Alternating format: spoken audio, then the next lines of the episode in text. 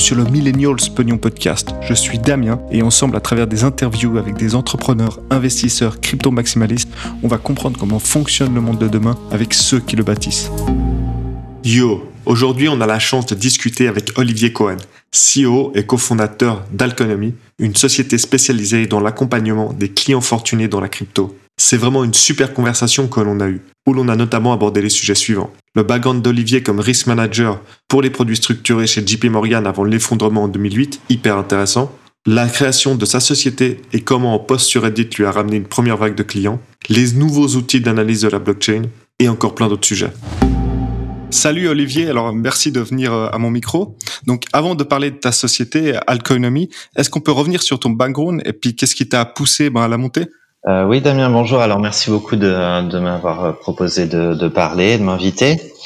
Euh, mon background, alors mon background, c'est plutôt euh, investment banking. J'ai commencé ici à Genève où je travaillais pour la société MKS. Euh, D'abord en sales, puis euh, j'ai pris le book option sur métaux précieux, or et argent. Assez rapidement, euh, je suis allé travailler à Londres chez JP Morgan où j'étais euh, risk manager sur les dérivés de crédit exotiques. Euh, c'était la grande euh, la grande époque en fait. C'était en, ouais, c'était en quelle année ça? Alors là, on parle de 2000, 2007, 2008, 2009. Ah ouais, donc tu étais juste avant le 2008. Donc. Exactement. Donc moi j'ai j'ai connu la, la, la période en fait où on a commencé vraiment à, à vendre euh, des, des, produits, des CDO, des CDO Square. Donc en fait c'est c'est des baskets de credit default swap. Donc on enlève le risque de taux d'intérêt, on garde juste le risque de, de crédit, de défaut de l'entreprise. Mais euh, moi j'étais sur les dérivatives euh, de crédit exotiques, donc ça veut dire qu'on c'est tous les produits structurés qui ont ce sous-jacent là. Mmh, ouais. euh, et l'idée, bon, la façon dont c'est structuré JP Morgan, c'est que euh, il y a des traders euh, pour chaque chaque desk, chaque chaque secteur d'activité. Chaque trader est complètement indépendant l'un avec l'autre, donc ils prennent les positions qu'ils veulent, ils sont responsables de leur book. Donc les traders, ils sont pas sales, c'est différent. Les, tra les, traders sont pas sales. Quand on consolide en fait le risque de chacun de ces euh, de, de, chacun de ces traders, de chacun de ces books, on s'aperçoit que la banque, euh, vu qu'ils ont un comportement qui sont qui est parfois grégaire, que la banque peut euh, en cumuler, avoir des expositions qui sont énormes. Donc il y a un département qui couvre le risque pour la banque. Et l'autre activité que qu'on faisait en fait, c'était euh, aussi vu que la banque vendait certains produits structurés sur la place et que les régulations imposaient qui gardent quand même une certaine allocation dans leur book de 10-20%, c'était aussi de hedger cette euh, cette partie là. Euh, pour être pour avoir aucun risque. Voilà. C'était une période très spéciale. Hein. C'est les c'est les quantes qui structuraient ces produits en réalité avec une grande part d'optionnalité, très difficile à quantifier. Ah bah on a vu, hein. effectivement le sous-jacent, enfin c'était dur à, à, comprendre le risque qu'il y avait dedans en fait. Oui, enfin je veux dire, moi je suis, je, je suis pas un quant, hein. moi j'ai un background un peu scientifique, mais je veux dire on avait des quants dans notre équipe et c'était c'est très difficile de quantifier un risque, un risque comme ça qui est pas linéaire. Euh, donc en fait, comme le risque lui-même, comme le hedge lui-même était carré négatif, c'est-à-dire qu'il coûtait de l'argent euh, chaque mois, en réalité, pour être sûr que le hedge était bien fait, on allait, euh, on allait sur-hedger. Et comme ça coûtait beaucoup d'argent chaque mois pour, la, pour cette couverture, bah en fait, ça se résumait à un combat un petit peu politique au niveau du management, de savoir si ça valait le coup de prendre, de, de, de dépenser autant d'argent pour une couverture. on, va, on va pas rester longtemps là-dessus, mais il se trouve que ça a été la bonne décision. JP Morgan a fait partie des, ouais, des, banques, euh, des banques qui ont le mieux traversé cette, euh, cette crise. Voilà. Donc, tu as eu cette expérience de risk manager. Quoi. Et après, tu es rentré sur Genève ou tu as eu d'autres euh... Alors, moi, je détestais Londres euh, avec passion, on va dire. et donc, j'ai voulu rentrer à Genève. Je me suis fait muter en interne à JP Morgan pour être le, le point de liaison entre euh, la structuration produit à, à, Londres en investment bank et la vente de ces produits aux différents clients euh, de la banque privée ici à Genève. Ouais, ok. Voilà. Donc sur le sur le sur le forex, quand j'ai fait des, des métaux précieux, euh, du fixed income et du forex, j'avais une exposition à peu près à tous les assets classes. Et j'ai été débauché par un family office ici qui s'appelle Kapland pour être responsable pour les investissements. euh, poste que j'occupe encore aujourd'hui, poste que j'adore, euh, qui est euh, beaucoup plus euh, moyen long terme que le métier de trader, qui est du buy sell euh, et qui est pas finalement si si épanouissant que ça d'un point de vue intellectuel. Voilà. Ouais. Ah, c'est clair. Puis en plus qu'on est dans les marchés tous les jours. Enfin voilà, c'est à bout de moment c'est tout le temps la même chose. Quoi. on, va, pas se la raconter, mais c'est. Donc ça. Et bien en fait, tu es toujours euh, dans le family office. Toujours dans le family office, responsable des investissements. Le family office euh, détient la moitié des parts d'Alconomie. Ah ok ok, ça marche. C'est donc une société euh, qu'on a fondée en 2017 mmh. Pour traiter dans le domaine des devises digitales. Alors c'est une activité qu'on a qu'on a, qu'on a officialisé en 2017 quand on va dire les régulateurs nous ont demandé, on commençait à émettre certaines, certaines guidelines sur les sur les best, meilleures pratiques dans le secteur. Euh, moi, j'avais un intérêt pour les pour les devises digitales, pour les cryptos depuis plus longtemps. Ce qui fait qu'avant même que la société soit créée, on avait quand même un network de, de, de clients à amener à la société. Voilà, parce qu'en fait, comment s'est fait vraiment la création de cette société? Parce que tu es dans le family office et puis toi, tu vois cette opportunité dans le monde des, des cryptos. Et, et, comment ça s'est passé? Où est-ce que tu as vu, enfin, où est-ce que tu as vu l'opportunité? Puis comment tu l'as amené à ton management pour justement créer Alconomy Alors, encore aujourd'hui, euh, les, les, clients du les clients du family office, en tout cas la, la, les, les, premiers clients, on va dire, sont sont peu ou pas exposés aux cryptos. Hein. Ah ouais, euh, donc, on a on n'a jamais vraiment proposé ça comme euh, comme une classe d'actifs en réalité. Euh, tout simplement parce que c'est très difficile de faire du risk management sur un asset qui est aussi volatile, qui est aussi disruptif. Euh, donc ça ça s'est pas fait en fait naturellement euh, par le family office. On va dire que c'est un intérêt euh, que j'ai cultivé euh, tout seul au début. Euh, et voilà, on, on j'avais certains amis, certaines connexions, même dans les dans les cryptos. Les gens dans les cryptos, les early adopters, sont des gens qui sont assez sophistiqués. Maintenant, il y a toute une vague de personnes qui ont un intérêt pour ces assets-là, mais qui sont pas techniques.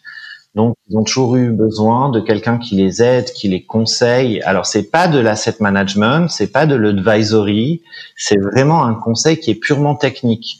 Comment est-ce que vous sécurisez vos assets? Comment est-ce que vous mettez euh, votre seed euh, en, sécurité pour pas que vos assets soient volés? Comment vous, achetez tel ou tel crypto? Si les, cryptos sont assez mainstream comme du Bitcoin, c'est facile, mais quand vous allez vers des euh, vers des vers des ICO. À partir de 2014, on a vu Ethereum, puis on a vu toute une vague de nouveaux assets. Là, ça devient beaucoup plus compliqué pour Monsieur et Madame tout le monde d'en acheter, s'en procurer.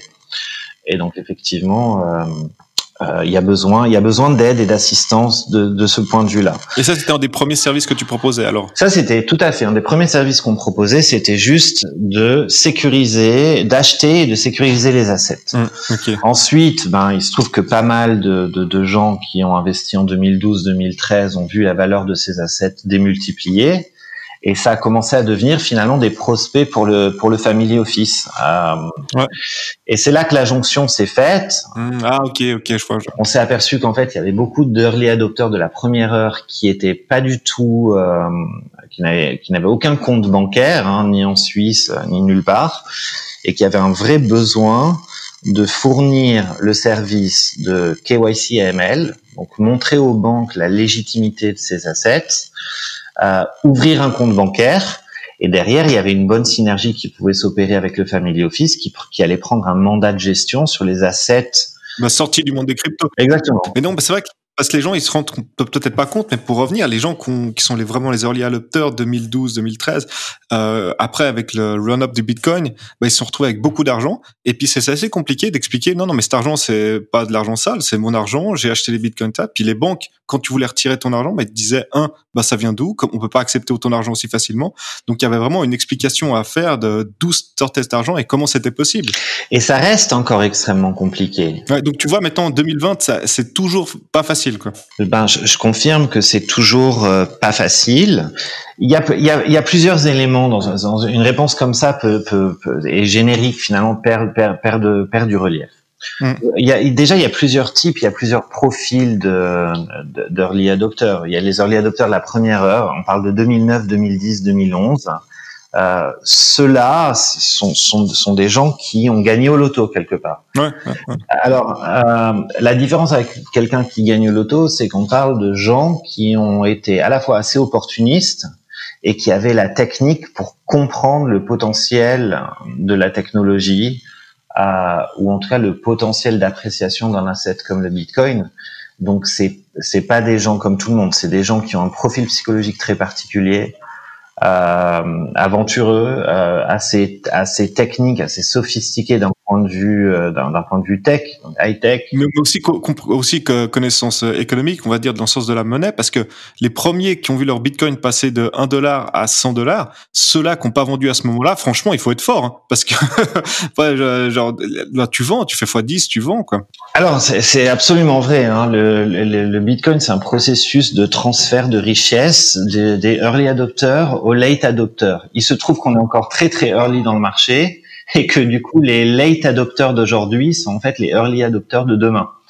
Donc des gens qui ont réussi à tenir la position de 2010 euh, jusqu'à 2017-2018, c'est des gens qui en fait soit ne pouvaient pas vendre, on va le résumer comme ça, ne pouvaient pas vendre pour plein de raisons. Une des raisons pour lesquelles on a des clients, c'est aussi que certaines personnes n'avaient pas la possibilité de vendre pour plus d'un million, deux millions de dollars, ou des fois beaucoup beaucoup plus d'assets et de déposer à une banque. Donc il y a un véritable problème, c'est ok, c'est bien d'avoir des crypto-assets, c'est bien d'en avoir pour 10, 20 millions de dollars. Et donc la, la frange vraiment d'early adopteurs qui ont réussi à avoir un compte bancaire, ont réussi à vendre au top. Hein, il y a aussi, euh, il y a aussi une, certaine psychologie, une paranoïa. Il y a une psychologie de ah ben ça va monter encore plus haut après. Donc euh, il, y a, il y a des gens qui ont des millions et qui ont toujours pas vendu ou qui ont vendu que, que 10% de leurs assets. Euh, donc cette, cette espèce de, de, détermination qui fait tenir la position jusqu'à aujourd'hui, euh, c'est ça peut être aussi qualifié des fois d'inconscience. Euh, c'est pas de la sophistication. c'est vrai, c'est vrai. Non, c'est vrai. Euh, donc toujours est-il que ce service, en fait, qui est faire le KYC AML, donc montrer la légitimité des assets et ouvrir un compte bancaire, c'est un service qui n'existait pas. Et nous, on s'est aperçu pour avoir ouvert pour le Family Office quelques comptes comme ça que euh, c'était très niche, mais c'était en très forte demande. Et à partir du moment où on a commencé à faire les premiers cash out, euh, eh ben, euh, on a eu énormément de demandes pour ce service-là, même de gens qui ne faisaient pas partie des premiers investissements. Euh, quand on en a fait cinq ou six, j'ai ensuite écrit un post sur Reddit uh, extensive guide, extensive guide on how to cash out your crypto assets in private banks. Euh, et c'est un post qui, qui a été vu euh, plus qui a, qui a généré plus de 100 000 vues en fait sur internet. Ah ouais donc ce post il est, il est, devenu viral. Il est devenu viral ouais exactement. Et là j'imagine que tu as eu énormément de nouveaux clients qui sont venus suite à ça. Et effectivement suite à ce post et encore aujourd'hui j'ai un prospect par semaine qui vient grâce à ce post. Ah c'est incroyable donc c'est quelque chose qui fait plus de 3-4 ans était toujours, ça, ça crée toujours des, des, en lead generation pour toi. Ouais, la force des réseaux sociaux, c'est quelque chose qui est assez incroyable. Alors, c'est quelque chose qui aussi a changé notre façon de travailler parce que pendant très longtemps, nos clients ou les prospects, c'était des gens que je connaissais personnellement. Alors, il y avait, il y en avait certains que j'avais jamais rencontrés physiquement, mais en tout cas, je correspondais avec eux sur les forums euh, crypto depuis des années. Là, on est passé dans une autre dimension, des gens qui faisaient ce qu'on appelle du walk-in en private bank. Donc, on n'a aucune idée de savoir s'ils sont légitimes ou pas. Et là, la due diligence est très serrée.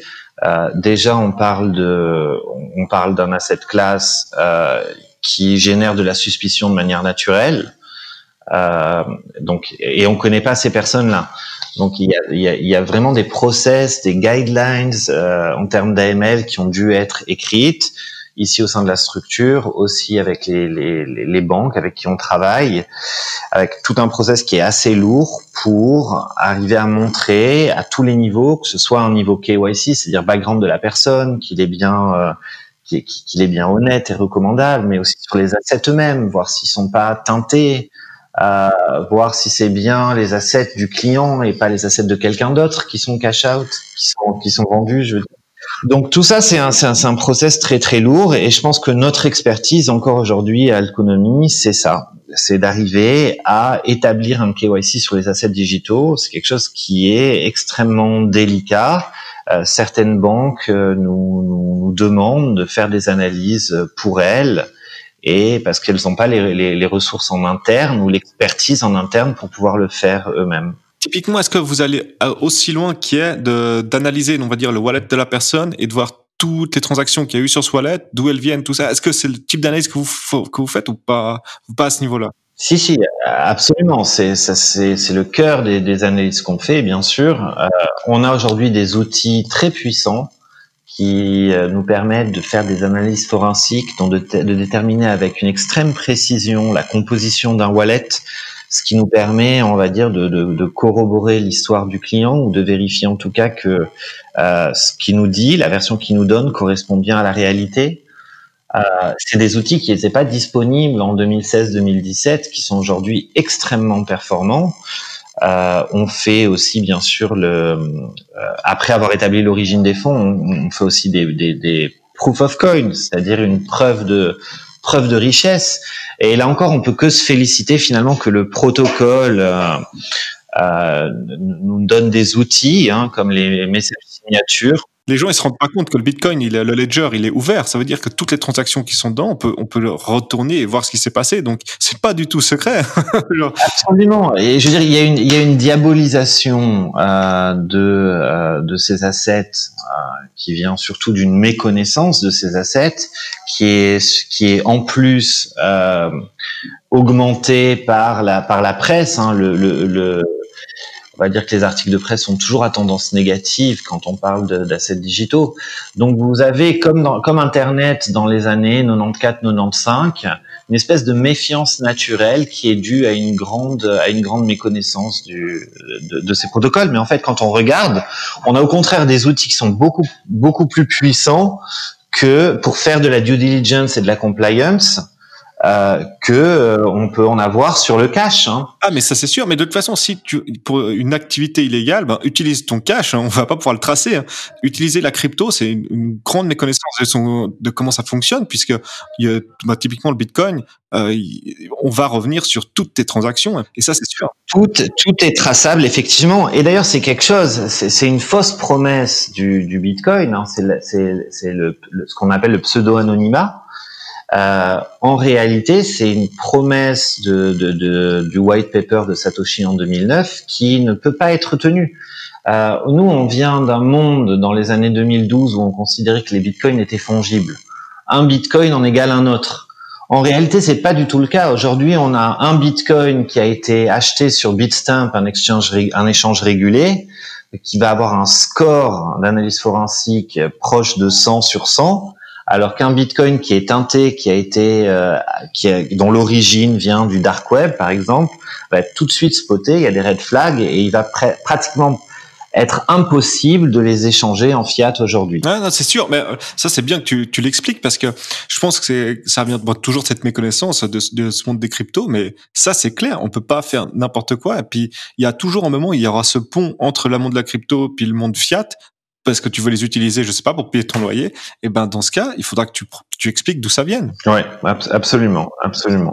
Et donc ça, c'est vraiment une de, de, vos activités où vous êtes les, les plus forts chez Alconomy, ou vous avez aussi développé d'autres services autour de la crypto? Alors, on a développé d'autres services. On va dire que ça, c'est vraiment le, le, le service cœur qu'on rend, c'est KYCML. Pour rendre la vie facile à nos clients, ensuite, on a euh, on a commencé à développer notre activité OTC.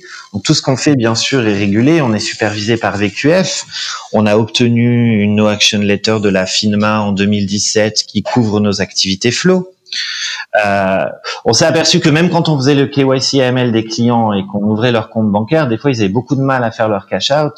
Ils devaient passer par des échanges qui leur imposaient à nouveau trois semaines de KYC et ils se faisaient euh, nettoyer au niveau des prix sur des échanges qui avaient peu de liquidité. Donc euh, traiter OTC est à nouveau la meilleure pratique. Donc on a mis en place ce desk pour que nos clients, une fois qu'ils avaient passé le KYC, puissent cash out directement vendre les cryptos en fiat et les déposer dans leur compte bancaire.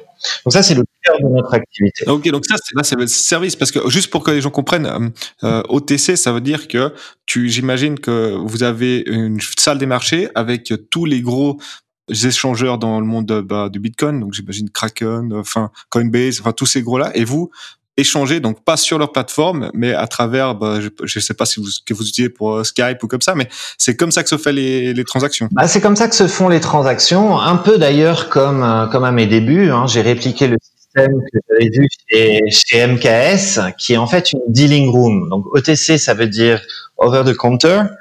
Euh, en fait, on va contacter des brokers qui sont régulés dans leur euh, dans leur juridiction, qui sont en fait des liquidity providers et puis, on va les mettre en compétition. Donc, on va demander un best bid à 7 euh, ou 8 contreparties et on va aller frapper le best bidder, celui qui nous montre le meilleur prix, qui en général, quand il se retrouve euh, finalement avec le trade exécuté, ben s'aperçoit qu'il était euh, un petit peu en dehors du marché et qu'il s'est fait s'est fait avoir. L'avantage d'une dealing room, c'est que on a des prix qui sont en, final plus compétitifs que sur les échanges. Quand vous traitez sur les échanges, finalement votre contrepartie, c'est-à-dire votre la liquidité en face qui peut acheter de vous quand vous vendez, c'est uniquement les clients de l'échange. Donc même des, des, des, gros échanges, vous êtes dans une espèce de, de, de, boucle, hein, de, de, cercle fermé, où vous avez un nombre de contreparties limité. Quand vous ouvrez ça euh, OTC, et eh ben là vous agrégez la liquidité de, de, de, plusieurs brokers en même temps et vous avez quelque chose qui est très puissant. Vous arrivez des fois même à traiter au-dessus du mid price en fait, parce que certains certaines contreparties sont ce qu'on appelle biaisées. C'est-à-dire que si nous, on a un intérêt vendeur, on peut trouver au même moment des fois une contrepartie qui a un intérêt acheteur et qui va donc déplacer la fourchette de prix pour pouvoir être sûr d'avoir la transaction. Ah mais ça c'est ça c'est hyper intéressant parce que typiquement il y a quelque chose que je, bah, je pense que tu que tu pourras m'expliquer. J'ai jamais compris pourquoi il y avait donc tous ces gros échangeurs. Des fois le prix il y avait quand même une sacrée différence et je me dis c'est incroyable qu'il n'y ait pas quelqu'un qui arrive à faire l'arbitrage entre ces différentes plateformes. Mais c'est quoi la raison de de ces de, enfin, cette bonne différence de prix typiquement entre entre Kraken et Coinbase Alors, les stratégies d'arbitrage euh, euh, sont, enfin, sur euh, sur les assets digitaux, c'est des stratégies qui sont qui sont extrêmement connues. C'est un marché qui est extrêmement liquide, hein, il faut bien comprendre, donc qui est très très efficient. C'est très difficile de faire de l'arbitrage sur les bitcoins aujourd'hui. Euh, c'est possible aujourd'hui de le faire un petit peu sur les sur les options sur euh, sur BTC. Sur BTC lui-même un peu un, peu plus difficile. Hein. On parle vraiment d'infrastructures qui sont proches des euh, high frequency. Euh. ah, on est déjà à ce niveau-là. Ok, ok. Ouais, ouais, on est on est déjà à ce niveau-là. Euh, maintenant, euh, comme chaque échange a sa base de clients qui est onboardée, ben, quand quelqu'un veut vendre, forcément, il va y avoir de manière très courte une différence de une différence de prix. Et OTC, ça marche à peu près pareil. Nous, on est connus dans le marché comme des vendeurs. Hein. On vend pour nos clients. Du coup, ben, on est toujours un peu biaisé euh, d'un côté plutôt qu'un autre après, on fait euh, comme sur le marché des bonds ou comme sur le marché de l'or, des intérêts journaliers. On demande à nos contreparties si elles ont un intérêt acheteur dans la journée. Euh, et donc, on sait qu'on va pouvoir trouver des meilleurs prix chez l'un ou chez l'autre. Ok, et c'est comme ça que ça se passe. Non, alors c'est super intéressant. Donc euh, tout ce service, ben vous l'avez développé justement parce que c'était un besoin pour euh, votre clientèle. Pour nos clients, voilà, tout à fait. Et l'autre grand service qu'on qu'on rend aussi, sur lequel on s'est euh, concentré, c'est dans le secteur des ICO, STO. Euh, et de fonds. Alors, euh, les, les, ICO repartent aujourd'hui, mais on, on pensait que c'était que c'était un petit peu un petit peu mort. Euh, la blockchain Ethereum permet de lever des fonds et euh, la FINMA euh, dès 2017 a mis en place des, pratiques pour faire des levées de fonds qui soient compliant avec le, framework légal en Suisse. Et donc on, nous on aide des entités qui émettent des nouvelles devises digitales en faisant le KYC AML sur leurs contributeurs. On a développé une plateforme de KYC pour que certaines ICO qui ont des, des, fois, je sais pas, 100, 200 contributeurs par jour, euh, puissent assurer leurs obligations légales de faire le KYC AML sur les gens qui investissent. Pause, pub. Si tu écoutes des podcasts, c'est sûrement que tu aimes les formats audio. Et c'est clair que c'est un gain de temps énorme. Tu peux promener ton chien ou travailler tes pectoraux, le tout en devenant moins con. Franchement, c'est top. C'est pour cela que je suis un grand fan d'Audible, les livres audio d'Amazon. J'ai récemment écouté Les lois de la nature de Robert Greene et L'art de la victoire du fondateur de Nike. Ils sont super. Donc si toi aussi les livres audio t'intéressent, va sur pognonpodcast.com slash audible et tu trouveras un lien qui te permet d'écouter deux livres de la bibliothèque d'Amazon entièrement gratuitement. Je répète, pognonpodcast.com slash audible, A-U-D-I-B-L-E, pour deux livres gratuits. Allez, retour à l'épisode. Mais maintenant, où on en est avec les ICO Parce que typiquement, euh, ben avant c'était le Wild Wild West, ensuite il y a la FINMA qui a émis des guidelines, mais de ce que j'ai compris maintenant, pour une ICO, c'est ça coûte cher en fait d'en faire une puisque c'est il faut euh, comply avec toutes les donc c'est plus le truc qu'on peut lancer tout seul dans son garage. Il faut vraiment avoir une non absolument pas. Bah, c'est c'est quelque chose que, que moi je trouve très bien hein, personnellement. Je veux dire le, le fait que par exemple une ICO une entité qui veut faire une ICO en Suisse euh, doivent provisionner un budget euh, légal minimum de de 500 000 francs. Bon, ça, ça dépend du projet ICO. Hein. Si c'est un utility coin classique, ce sera pas aussi cher. Mais en gros, les, les, les besoins, les, les, demandes régulatoires ont poussé l'enveloppe euh, à un certain niveau qui fait qu'il y a un écrémage naturel et que on se retrouve qu'avec des projets qui sont un peu institutionnels aujourd'hui, qui veulent faire des. C'est ça, c'est ça. Alors, il faut faire attention parce que la, la, bulle DeFi, je sais, je sais pas si les personnes qui écoutent savent de, de quoi on parle en fait. Oui, on peut, on peut, non mais on peut, on peut expliquer parce que maintenant il y a tout ce système qui est la finance décentralisée, ce qu'on appelle la DeFi. Exact. Et en ce moment, alors on est en train de, d'enregistrer, de, c'est complètement, enfin c'est une nouvelle bulle. Hein. C'est il y a, y a des projets qui sortent toutes les deux jours mm-hmm. et les prix montent à des vitesses complètement hallucinantes. On voit des 10 000 en moins de ouais, moins d'un mois. Enfin, c'est le, le, grand casino en ce moment. Quoi. On voit un nouvel emballement de ce genre de projet. Euh, je pense qu'ils se feront rattraper par les régulateurs une fois de plus hein, d'ici un an ou deux. Euh, on va dire que c'est des projets qui ont compris comment euh, bypasser, comment comment court-circuiter le système euh, et qui lèvent beaucoup d'argent à nouveau parce que la plupart ne font pas de, de, de KYC AML, c'est relativement à réguler. Sur la simple base, on va dire que c'est décentralisé, alors on peut tout se permettre. Donc, je, je crois que les, les, régulateurs mettront de l'ordre là-dedans. Ceci dit, moi, je veux pas jeter la DeFi au feu. Euh, je suis, suis moi-même impliqué euh, euh, dans ce secteur d'activité. Je suis au board de, de, de, Bancor, qui est une des plus grosses ICO de 2017. Ah oui. Ouais, ouais, euh, et euh, ce qui est en train de se passer, malgré tout, euh, c'est qu'on est en train de recréer pour chaque secteur de la finance, que ce soit les échanges, que ce soit euh, les assurances, que ce soit le money market, un hein, lending borrowing, on est en train de recréer euh, des, des, pans entiers de la finance traditionnelle de manière décentralisée. Donc à nouveau, c'est pas parce qu'il y a un emballement et des projets qui surfent sur la vague de manière malhonnête qu'il n'y a pas un véritable euh, une véritable révolution d'un point de vue technologique. Il y a encore un petit point, euh, un petit point faible, c'est que toutes ces applications de finance décentralisée le sont effectivement. C'est bien des smart contracts derrière, donc il y a personne qui est impliqué dans les échanges. En revanche, ça reste très centralisé au niveau de l'interface. Euh, donc, quand vous avez un échange décentralisé, finalement, si euh, l'interface est gérée par euh, une société, et qu'elle a, ben, ben, on a, euh, on a quelque chose qui peut être à risque d'un point de vue régulatoire. Voilà, est-ce que la société a fait une demande pour système de, négociation organisée, genre de choses?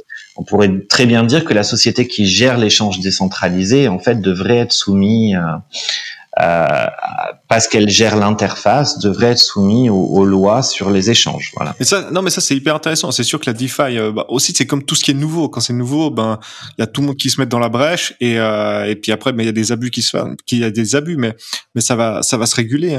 Et moi, ma question, c'est que maintenant, c'est intéressant ce que tu dis, c'est que tous les métiers de la banque, maintenant, on va retrouver leur euh, leur penchant dans le monde crypto. Et euh, ce que je vois, c'est qu'en fait, c'est plutôt des gros acteurs qui commencent à faire tous ces métiers. Moi, je pensais qu'on allait voir une démultiplication. On va dire qu'il y a cette société qui fait plutôt du lending, cette société, bon, je sais pas, qui va faire autre chose, mais je vois que maintenant, c'est plutôt des gros acteurs qui arrivent à reprendre tous, toutes ces activités sous leur capot. Et euh, est-ce que c'est aussi toi ce que tu vois ou, ou c'est toi tu vois quelque chose de différent? Je pense qu'on sort, est on est encore dans une phase qui est expérimentale. Voilà. Euh, ce que je pense, c'est que euh, on a un secteur qui est le secteur financier, qui est un des derniers secteurs qui n'a pas euh, subi de encore la révolution qui est inhérente à un trend massif, à une, à une, tendance massive dans le monde, qui est la digitalisation. Si on regarde, le, le, tous les secteurs pratiquement ont été complètement changés par la digitalisation.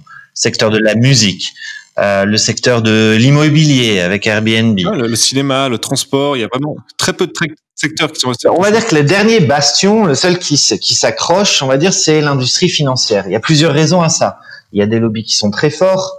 Euh, comme c'est des vrais assets qui sont qui sont en jeu derrière, euh, c'est très difficile de changer d'une tech à une autre.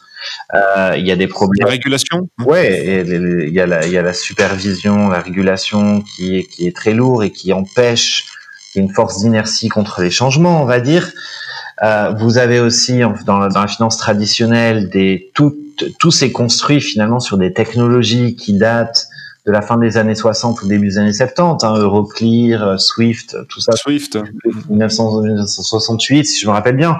Donc on a ce qu'on appelle la legacy finance, qui est un gros bloc difficilement amovible. Et on voit aujourd'hui hein, les banques en Suisse qui contribuent, qui continuent à s'accrocher à ça, d'un point de vue idéologique, d'un point de vue technologique. Euh, donc disrupter cette industrie-là est fondamentalement difficile. C'est pas pour autant que ça ne va pas se faire. Le World Economic Forum dit qu'en 2025, il y aura pratiquement 10% du GDP qui sera migré sur euh, sur la blockchain. Euh, même si on est aujourd'hui dans une phase d'expérimentation, on voit que les choses sont en train de se professionnaliser, de s'institutionnaliser, que la technologie peut être utile pour améliorer le système de settlement entre les banques.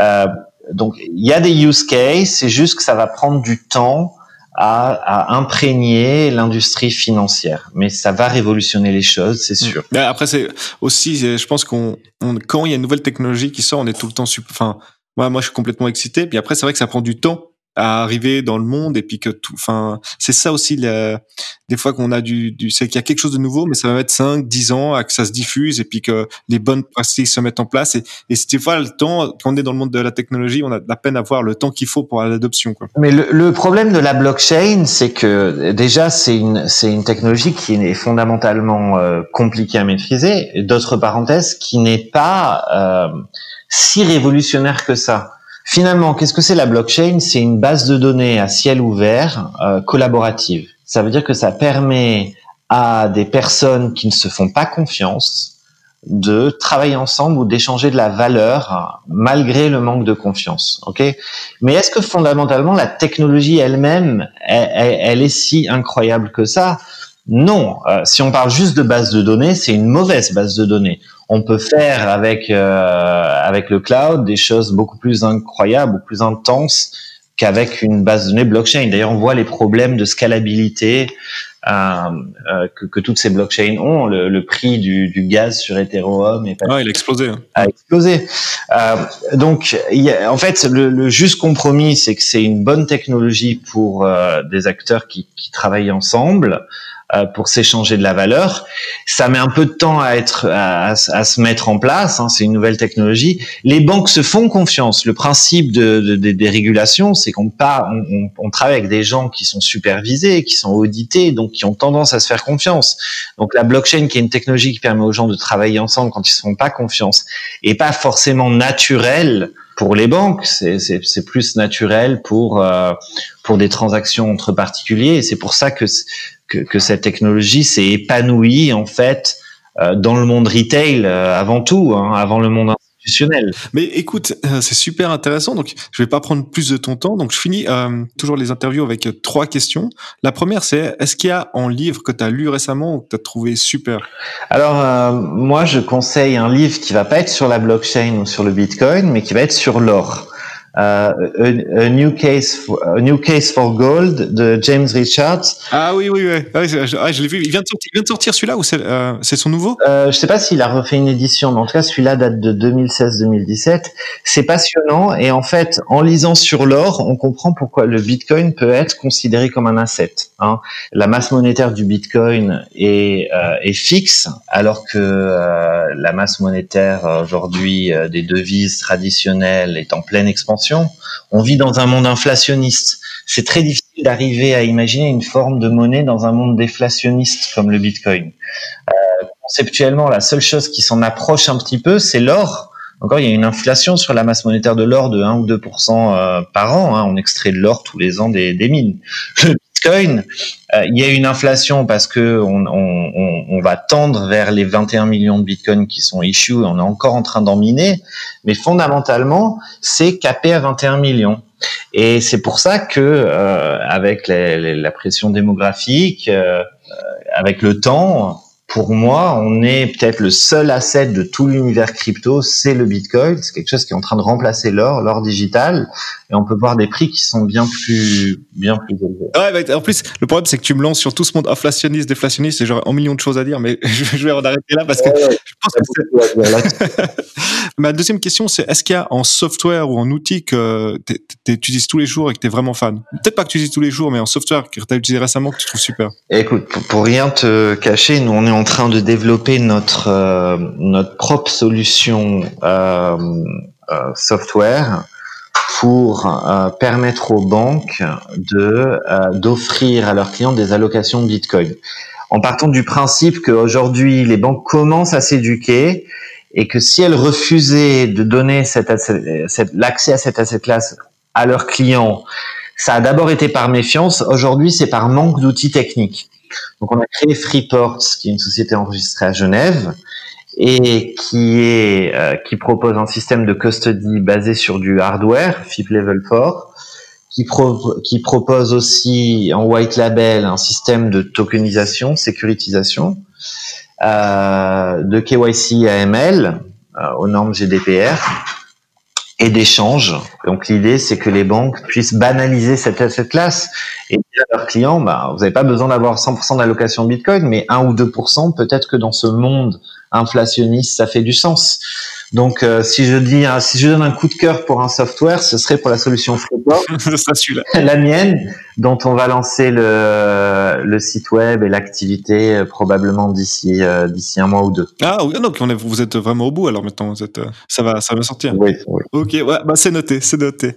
Et ma, ma, dernière question, c'est, tu, tu as quel âge? J'ai 41 ans. 41 ans. Donc toi, est-ce que tu penses que pour ta génération, euh, faire carrière, réussir financièrement dans la vie, c'était plus facile ou plus difficile que pour celle de tes parents? Alors, je pense que c'était plus difficile que pour mes parents et je pense que la génération qui vient, ce sera aussi plus difficile que, euh, que, pour nous, ça l'a été. Je pense que pour chaque génération, malheureusement, depuis, euh, depuis 30 ans, c'est plus difficile. Bon, moi, je suis arrivé sur le, sur le marché du travail. Euh, j'ai eu énormément de, de chance. Euh, j'ai pu commencer pratiquement tout de suite des activités de trading, mais c'est aujourd'hui euh, très difficile. Je pense que trouver un travail et, et être un entrepreneur, c'est encore autre chose. monter une entreprise aujourd'hui, c'est aussi extrêmement difficile. monter à l'économie, avoir l'autorisation de traiter, auditer, payer le coût des employés, c'est quelque chose qui, euh, j'estime que j'ai beaucoup de chance d'avoir réussi à le, à le faire. Ce serait beaucoup plus difficile pour un nouvel entrant aujourd'hui. Mmh. Et donc, donc, tu penses plus on va aller, mais c'est quoi que tu fais dire que ce sera de plus en plus difficile? C'est vu que c'est la compétition, comme elle devient, je voudrais dire, globale, elle, euh, elle est de plus en plus compliquée ou, ou c'est quoi Il y a de moins en moins de barrières à l'entrée C'est quoi qui te fait dire que sera plus Non, les, les, barrières à l'entrée pour créer une société en Suisse régulée sont énormes. Dans le monde de la crypto, c'est sûr, c'est sûr. Pour objectivement avoir un petit capital à l'entrée. après, dans notre génération, moi, j'ai vu des gens hein, qui avaient mon âge qui sont devenus des, des, des, des multimillionnaires grâce aux crypto. C'était une chance d'une génération. La plupart des early adopters qui viennent me voir, ils ont 30, 30 et 40 ans. C'est assez rigolo d'ailleurs de voir que les, les, gens qui sont plus jeunes, qui ont 20, 25 ans, comprennent pas vraiment les cryptos ou n'ont jamais même essayé. Ah, les cryptos, un bitcoin, c'est fractionnaire. Donc, vous pouvez très bien acheter pour 50 francs de bitcoin juste pour jouer avec. Moi, c'est comme ça que je m'y suis mis au début. Et ben, la génération de 20-25 ans, euh, j'ai interviewé pas mal de jeunes euh, pour travailler pour travailler à l'économie. Ben, elle, n'y arrive pas, elle connaît pas, elle comprend pas. Mais c'est pas pour autant. Je pense que dans chaque génération, il y a une opportunité comme ça, et il faut avoir l'esprit assez ouvert pour pouvoir la saisir. ce sera peut-être la thérapie génique dans 15 ans qui va en disant qu'il va se démocratiser ou autre chose. Mais voilà, il y a toujours une chance par génération.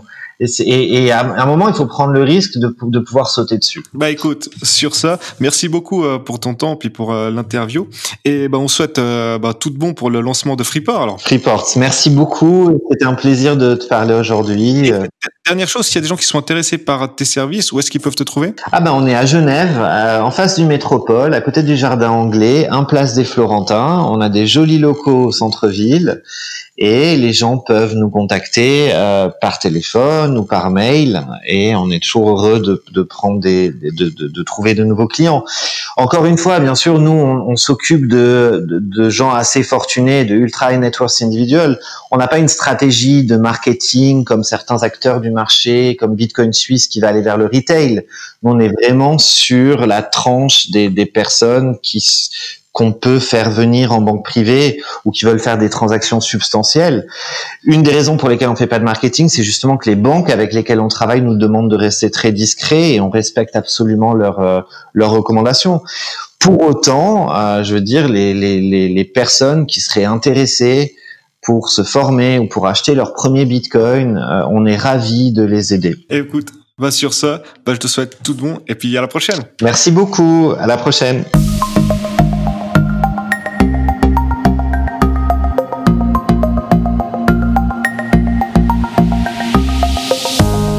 L'épisode est fini. J'espère que tu as apprécié.